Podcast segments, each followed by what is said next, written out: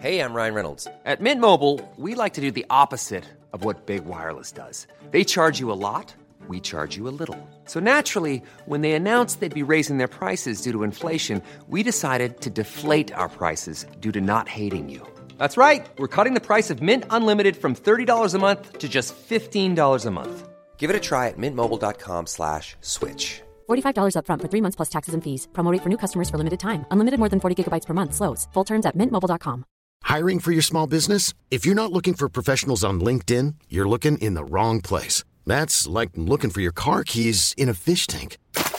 LinkedIn helps you hire professionals you can't find anywhere else, even those who aren't actively searching for a new job but might be open to the perfect role. In a given month, over 70% of LinkedIn users don't even visit other leading job sites. So start looking in the right place. With LinkedIn, you can hire professionals like a professional. Post your free job on linkedin.com slash achieve today.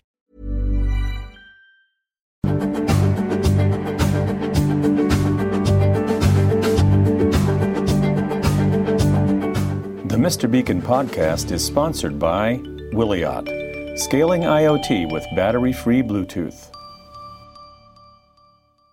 Welcome to the Mr. Beacon podcast. I hope everyone is uh, doing well. Uh, gosh, it's been months we've been going through this COVID uh, nightmare, but uh, you know, one of the wonderful things is that we have the technology that we're using today to talk to uh, interesting people around the world. I, I don't think we've ever uh, spoken to a guest from Norway, and I know we've never delved into ultrasound, which is a major omission and uh, one that I'm looking forward to rectifying. And we're, we're doing it with Wilfred Booij, who is the CTO of, of Forkbeard. Uh, Wilfred, welcome to the show.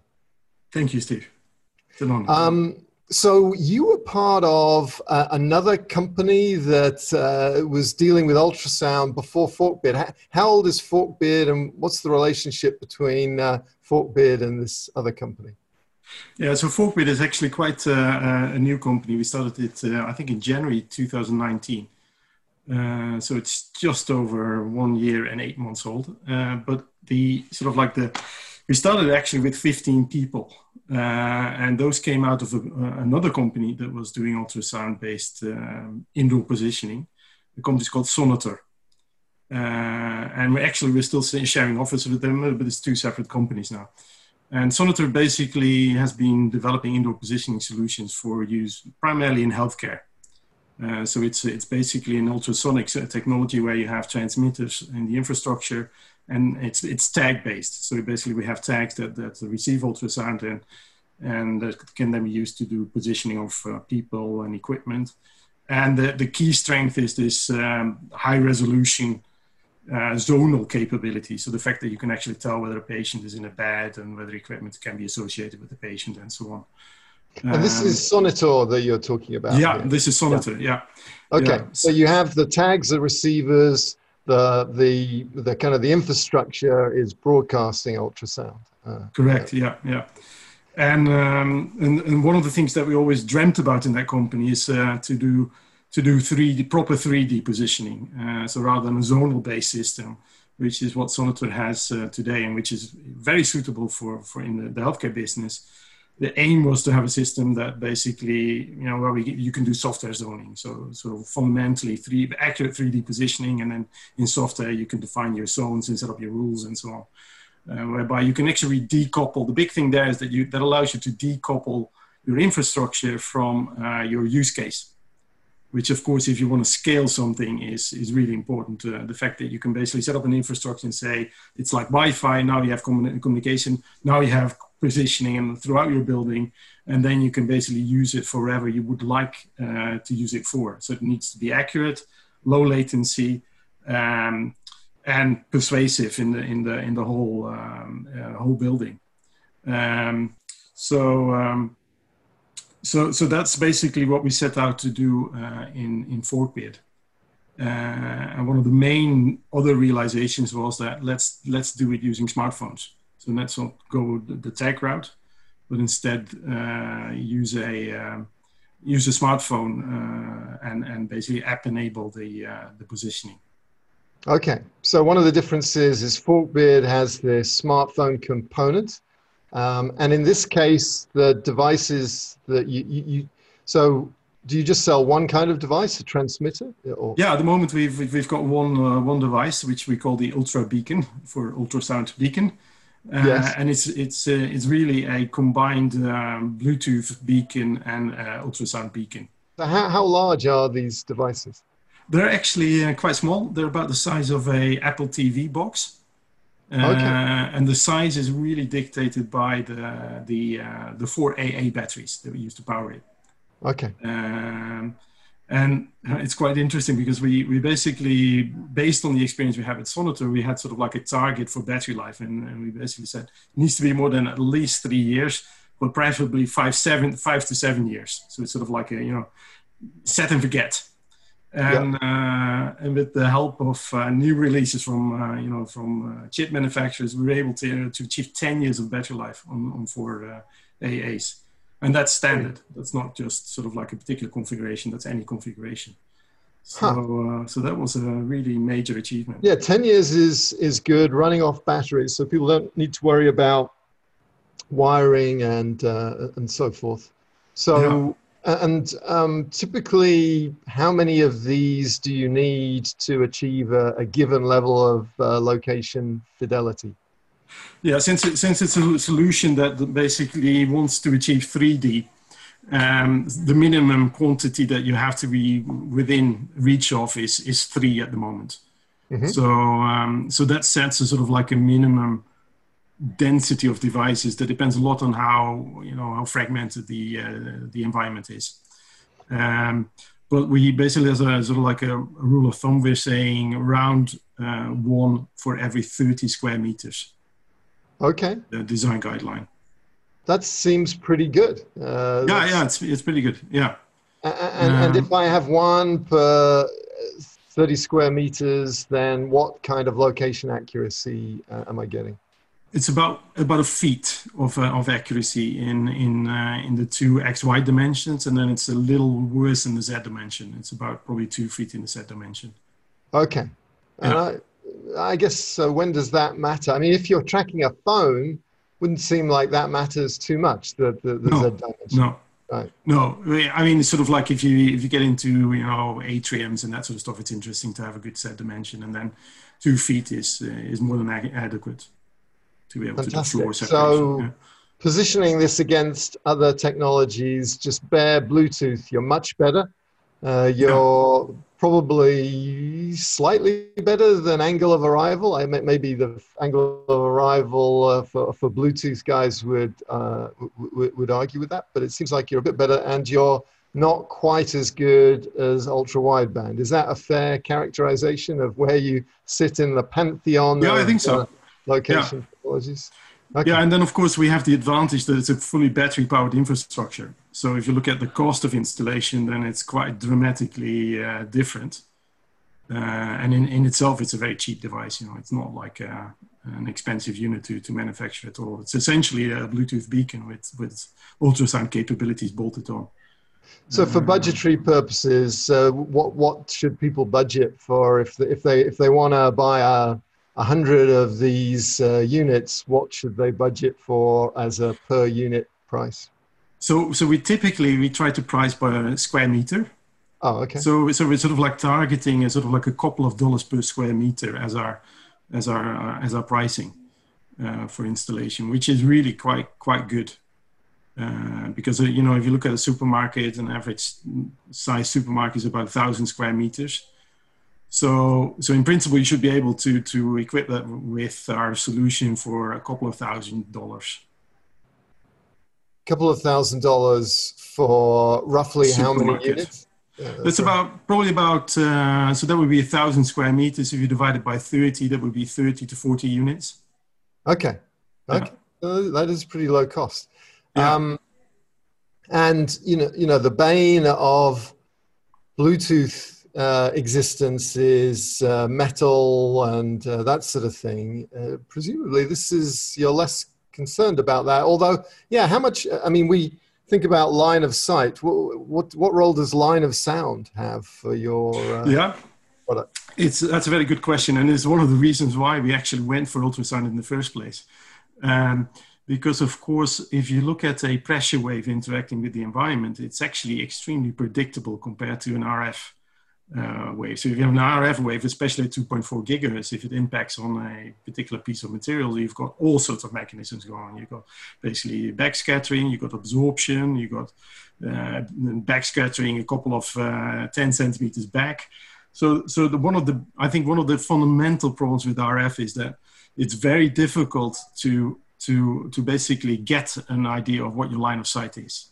Because you even if you could do path decomposition it would be extremely difficult to say well this is the line of sight uh, and that's can one you, of the you biggest briefly use the term backscattering. Not everyone will be familiar with that. Right. Yeah. that So mean? wave basically impacting on a on a surface, you, you can basically have a couple of fundamental interaction. And scattering is just is just that uh, you lose the phase information, uh, and and the, the wave is coming back at you with a, an unknown phase in a way. right. Um, and and one of the the really nice things with ultrasound is that you have none of that.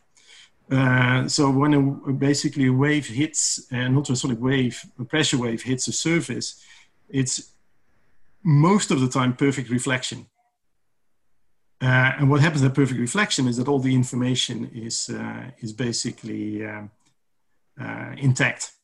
hmm Um, so You do have another path, do you? If you're yeah yeah so yeah yeah uh, yeah uh, so but what we found out and, and we, that we've we've done a lot of patenting on this and if people are interested they should should look it up but it's uh, it's a method of, uh, of of basically path decomposition uh, where you can basically uh, you know when i i have a transmitter in a typical building and it's and it's basically sending a signal out and i'm i'm within a couple of meters we we typically find six seven paths we can decompose all the paths uh-huh. uh, and and use in fact all the paths in the positioning Ah, so so actually, these multiple paths through this path decompositioning they help rather than hinder. yeah yeah Ah. yeah so uh, so future versions we could probably you know you could be looking at doing uh, positioning only using a single uh, a single transmitter in the room Okay. by using the path uh, decomposition So it sounds like the primary use case that you're serving here with Forkbeard is uh, IPS, indoor positioning systems, although presumably this works outdoors as well. Yeah, no, it is. It is firmly focused on indoor positioning. So, so the whole um, the whole mission of the company is to, to basically take the GPS revolution indoors. We don't want to take GPS indoors, but we want to to basically enable the world to have to put- to fill in the blanks in a way indoors. Yes. Um, and of course, it needs to be better than GPS in, in many ways indoors because your, your dimensions are shrunk and you're interested in, in more uh, resolution than you might be outdoors. Um, so that's the aim of the company. Very good. Uh, and this presumably then relies on you having an app. I mean, what's the point of doing it if you don't have an app? So you have a, a, a Forkbeard aware app that has some APIs that are presumably listening to the microphone. Um, how do you deal with um, getting the apps in the because presumably to do this, the app needs to be in the foreground. You can't have, uh, or can you? Can you have an app that's listening to sound in the background, or do they have to be? We've In got some good news there. The app is on the App Store and on the Play Store, so people can download it. It- the challenge now is to find a, a site, a, a, a venue that supports it. You have to travel to Norway to to find that. good, good come to Norway. Okay. yeah, yeah. so we've got to install a couple of supermarkets and offices. Um, Uh-huh. Uh, but the, yeah, the, the really interesting thing is that this also works in the background, and you can actually have the phone in your pocket and get the same quality of uh, of uh, of positioning as you would have when you have the app in the background. Amazing. Um, Hmm. But uh, uh, so, what happens if I've like rebooted my phone? It can still uh, it can still work in the background. No, no. I mean, it does run as a normal app, uh, but we we basically um, because we don't um, because basically sound is enabled is is enabled in the background because we of, of, of VoIP applications. Uh, Okay. It allows you to basically uh, use uh, use sound in the background in both iOS and, and Android. And uh, are there permissions that I have to opt into to uh, allow Yeah. this to happen? Yeah. So, Yeah, uh, you're not you're not running afoul of the privacy thing. Someone has to say yes, it's uh, okay for this to do. So I thought I saw something about Bluetooth in what you did as well. Do you combine Bluetooth in any way, or was I just misreading it? Yeah, absolutely. Yeah. So the um, the the concept is um, so so one of the one of the the great things about ultrasound is that you can do very reliable uh, path decomposition and you can do very reliable distance measuring. Um, but the bandwidth of it isn't great. So you have very limited bandwidth. On the phone is really limited. I mean, basically our signal spectrum is, you know, is it has to be all above 20 kilohertz, and then the, the microphones start to drop around uh, 22 kilohertz. So you effectively only have a kilohertz or so to play with. So the amount of information you can send from a single beacon is, is very limited. Uh, so, so what we do is we actually use a combination of Bluetooth and, and, and ultrasound to, to, to give enough uniqueness to a, to a beacon. Um, so, and in addition, the, um, the, the, the uh, you, you, also can basically use some, some of the, the lightning and thunder principles. So the fact that, a, uh, you know, an RF wave is traveling much faster than a, than a pressure wave. So that allows you to do um, uh, distance measurements. Okay, so in this case, the Bluetooth is the lightning, and we see the lightning before we hear the thunder, and then obviously your ultrasound is the thunder, although we don't yeah. hear it. Can yeah. dogs can dogs hear what you're uh, transmitting? Yeah, it's um, even even even uh, some some uh, uh, kids at, at, a very low age are, are actually capable of hearing above 20 kilohertz, but it, it, I think it drops off within the first 18 months or so. Uh, but uh, given our experience in the field, what we did is that uh, not only is it sort of like encoded in a very special way, so it doesn't create lots of harmonics, but it's also really low level. So in most of the time, you can't actually, it's actually in the noise floor. It's a little bit like the ultra wideband in that the signal level uh, is extremely low. Okay, uh, so, bo- so dogs won't start barking, no, babies won't no. start crying. There's no, no, no, no, no, no, no. So the uh, so you're looking at SPL levels of 60 dB or, or less. So um, and, and 60 dB, you know, that's um, I think if you you're driving a car, you're, you're already up in the sort of 70, 70, 80 dBs. Uh, 60 dB okay. is, yeah, is sort of like office level. Fascinating. So, yeah. what about um, kind of the time dimension to this? Uh, am I um, am I getting? Uh, can you kind of quantify the yeah. The accuracy over time? If I'm like sprinting through the shopping now at mall, will you? Uh, uh, how many times will you see me versus if an right, old yeah. person is um, is making their way slowly? Yeah, that's it. It's a very good question. Um, and and the, um, the, the good news is there that we typically have between five and ten updates per second. Huh? Um, and the other nice thing is that there is uh, something called the Doppler effect that most people might be familiar with. You know, when you're passing a, the siren, you, you get this this shift in frequency. Yes. Uh, and what that allows you to do is uh, it allows you to measure velocity at the same time. Ah. Not only do we have distance, but we also have velocity of, uh, of, uh, of the phone. Hey, it's Danny Pellegrino from Everything Iconic. Ready to upgrade your style game without blowing your budget? Check out Quince. They've got all the good stuff shirts and polos, activewear, and fine leather goods, all at 50 to 80% less than other high end brands. And the best part? They're all about safe, ethical, and responsible manufacturing. Get that luxury vibe without the luxury price tag. Hit up quince.com slash upgrade for free shipping and 365 day returns on your next order. That's quince.com slash upgrade. My business used to be weighed down by the complexities of in-person payments. Then Tap to Pay on iPhone and Stripe came along and changed everything. With Tap to Pay on iPhone and Stripe, I streamline my payment process effortlessly. Now I can accept in person, contactless payments right from my iPhone. No extra hardware required. What's truly remarkable is how I can cater to all of my customers' payment preferences. Whether they're using cards, Apple Pay, or other digital wallets, Tap to Pay on iPhone and Stripe ensure a smooth checkout experience every time. And it's not just me. Stripe helps businesses of all sizes, from local markets to global retailers, scale quickly and stay agile. To learn how Tap to Pay on iPhone and Stripe can help grow your revenue and reach, visit stripe.com/tapiphone. And not only do we have the velocity along the path, where we have the velocity on all the paths. So this is fascinating. So maybe if I have some kind of point of sale promotion, uh, you can see people not only passing it, but people slowing down to look at it. You can get the yeah. impact of engagement because, okay, I put the sign by the front door. Yeah, everyone's going to walk past the sign. Does that mean the sign is super successful or does it just mean that people want to get through the front door? But if you can say, oh, uh, you know, we, uh, had some kind. It's sort of uh, almost like dwell time, only uh, uh, kind of something a little more subtle that you could potentially deliver. Is that, or am I yeah. just? Yeah, so you can basically have the, a sense of direction instantaneously, which is also really interesting in, in positioning, of course. Uh, so, so you can basically have a you know a pass through a, a, door, and you can basically tell what the direction of the pass through is without having to have multiple position events. Okay. Uh, which is also really interesting. Plus, of course, if you're into sort of like Kalman filtering, which we are, uh, then having the state and the derivative of the state, so having the position and the velocity, really helps in getting in getting higher accuracy. So you said something about filtering, and I, I missed. Yeah, Kalman filtering. So this idea that you have a state estimate uh, where you have multiple observations that are related in some uh, way that you can easily model.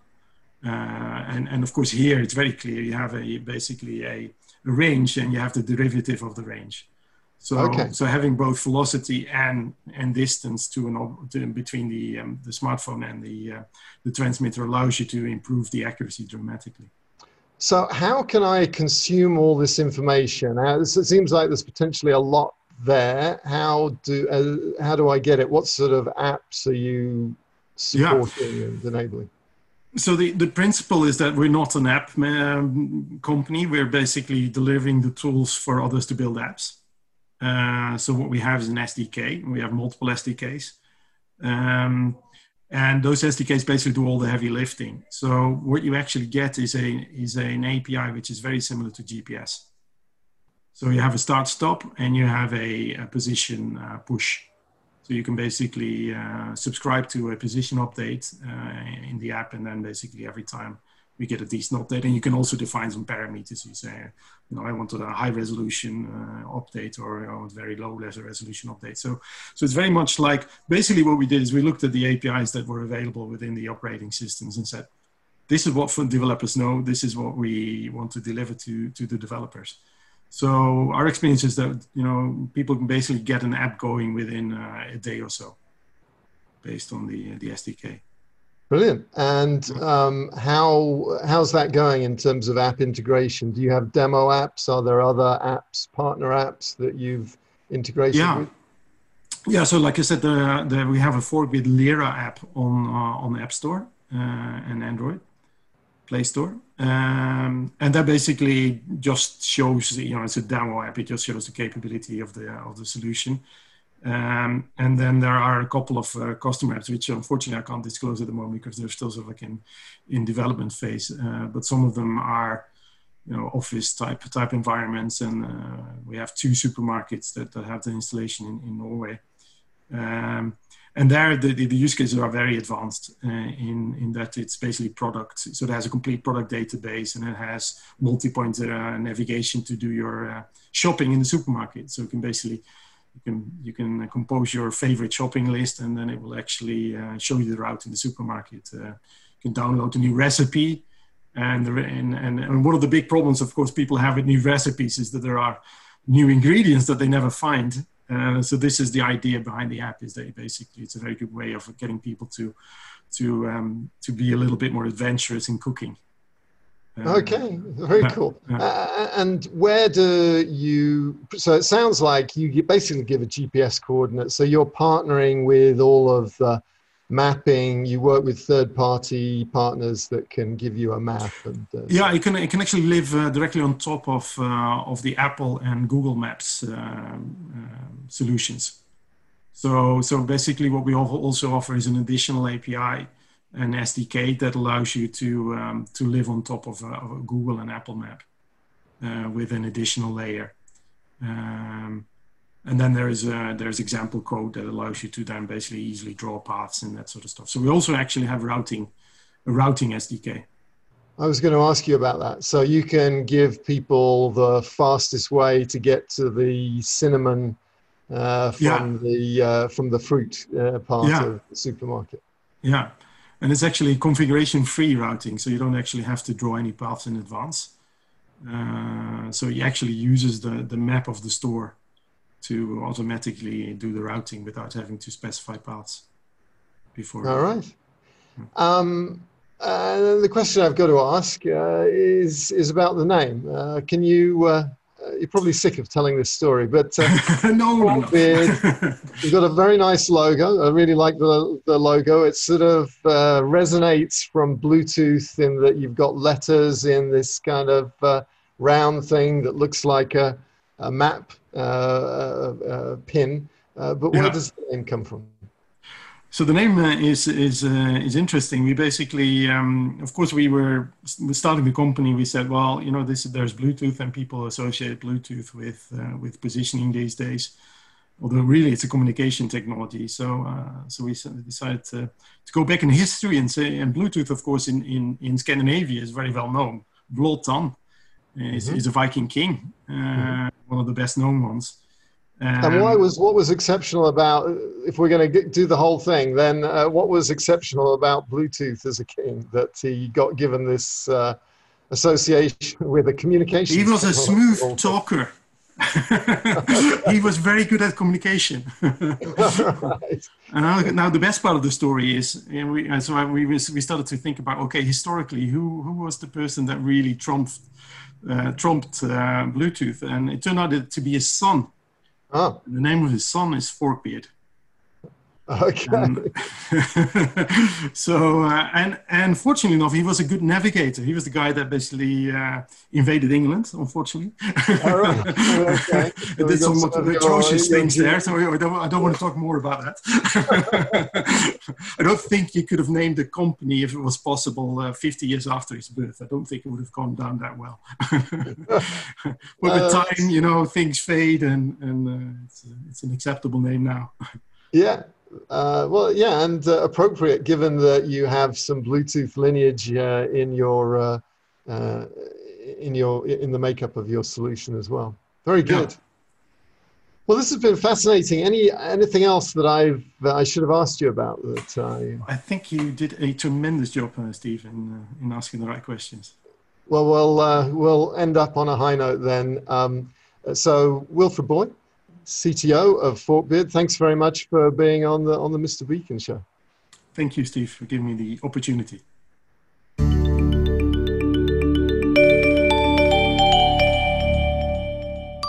How should I pronounce your last name, Wilfred?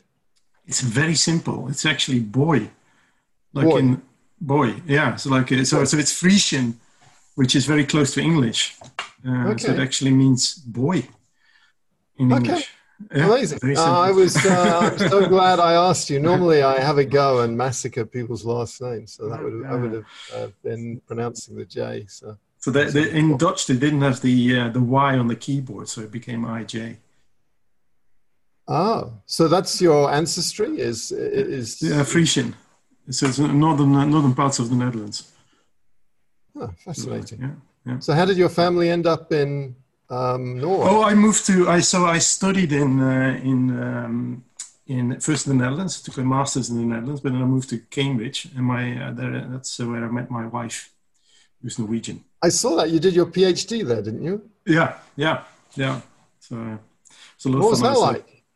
Very nice. Yeah, yeah, yeah. It was very interesting. I was uh, Hunting on the cam, all that sort of stuff. hunting on the cam and uh, really international environment. Uh, I was a fellow of Gonville Caius College, so I I actually got a fellowship there and um, dined with uh, Stephen Hawking. Lived next door to Stephen Hawking, in fact. Uh, so yeah, lots of uh, lots of really interesting experiences. I, I went to a polytechnic to do my computer science degree, and uh, basically, as a result of a misspent youth, uh, at the time it wasn't a good place to study. But by accident, it turned out to be a great course. Uh, I uh, it was just every you know all the fundamentals, but that was Yeah. purely by accident. At the time, I had a girlfriend um, whose father was doing. Uh, I can't remember what he was. Uh, the, the, the, I think it may have been a PhD uh, at Cambridge, and I remember going there and having to wear a tuxedo to have dinner and yeah. uh, high table, table service in these incredible halls. Yeah. It was amazing. Yeah, yeah, yeah. So, so as a fellow, you basically have free dining every evening, and it's you know it's, uh, they serve the best wines and the food is phenomenal. And then you see the poor students sitting, you know, just two meters away, and they get served. Well, not the same quality of food, and of course, I used to, I, I was used to sitting there, so it's uh, it was a very weird uh, experience. And was it different? I guess your experience was different. You were slightly older than the uh, undergrad. Yeah. So I started as a grad, uh, grad student. Um, so I, I, did a three-year PhD, and at the end of the PhD, I got this research fellowship. So I stayed on for another two years. So uh, yeah. Did you uh, did you ever sort of wish that you were the uh, uh, 18, 19 year old having that experience, or was it better? No, being, no. Being able to savor it? Dutch, you actually knew what a good wine was. Yeah, like. yeah, I think it's very difficult to beat Dutch student life. So yes. that's uh, it's fantastic because you have an enormous amount of freedom, uh, and at the same time you have this uh, you know rich tradition of quirky student behavior in Holland.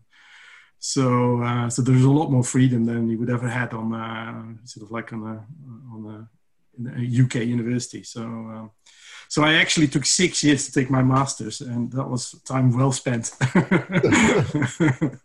Excellent, uh, very good. Yeah. Well, um, as you probably, well, you may or may not know. I don't know if you've ever watched any of the past episodes, but we have this uh, tradition of asking people about their music tastes. Uh, ah. Um, so uh, um, uh, and basically, the construct is what three songs would you take on a trip to Mars? Sounds like this is uh, is new to you, so I'll give you a little time to, to think about it. But um, is first question, I guess, is is music important to you? Is music part of your life when you were a student, or as you? Uh, yeah, absolutely. Now? Yeah, yeah. Although I, a lot less now than it what used to be. But uh, yeah, I mean, sort of, I guess, I've quite a quite a settled music taste now, which I'm sort of like infecting my kids with. really? What's that? How would you characterize it? Oh, it's probably quite. It's uh, it's it's, it's fairly mainstream, I would say. It's it's you know it's the usual stuff from um, having been born in the seventies. So it's uh, you know Hotel California, Steely Dan. oh, yeah. Later added Katie Melua, and that's yeah, sort of like uh, yeah, quite straightforward, uh, nice, easy listening. A yeah, little bit yeah. more jazz. Jazz is uh, is also quite of yeah quite interesting. So, Very similar to my own. So, uh, if you had to pick three songs, what?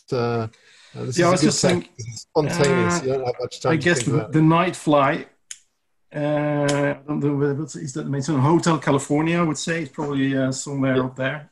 Yeah. Uh, the third song is actually would be more difficult. I guess uh, could be um, "Killing Me Softly." Okay. Great yeah. songs. Great songs. Wonderful. Thanks very much.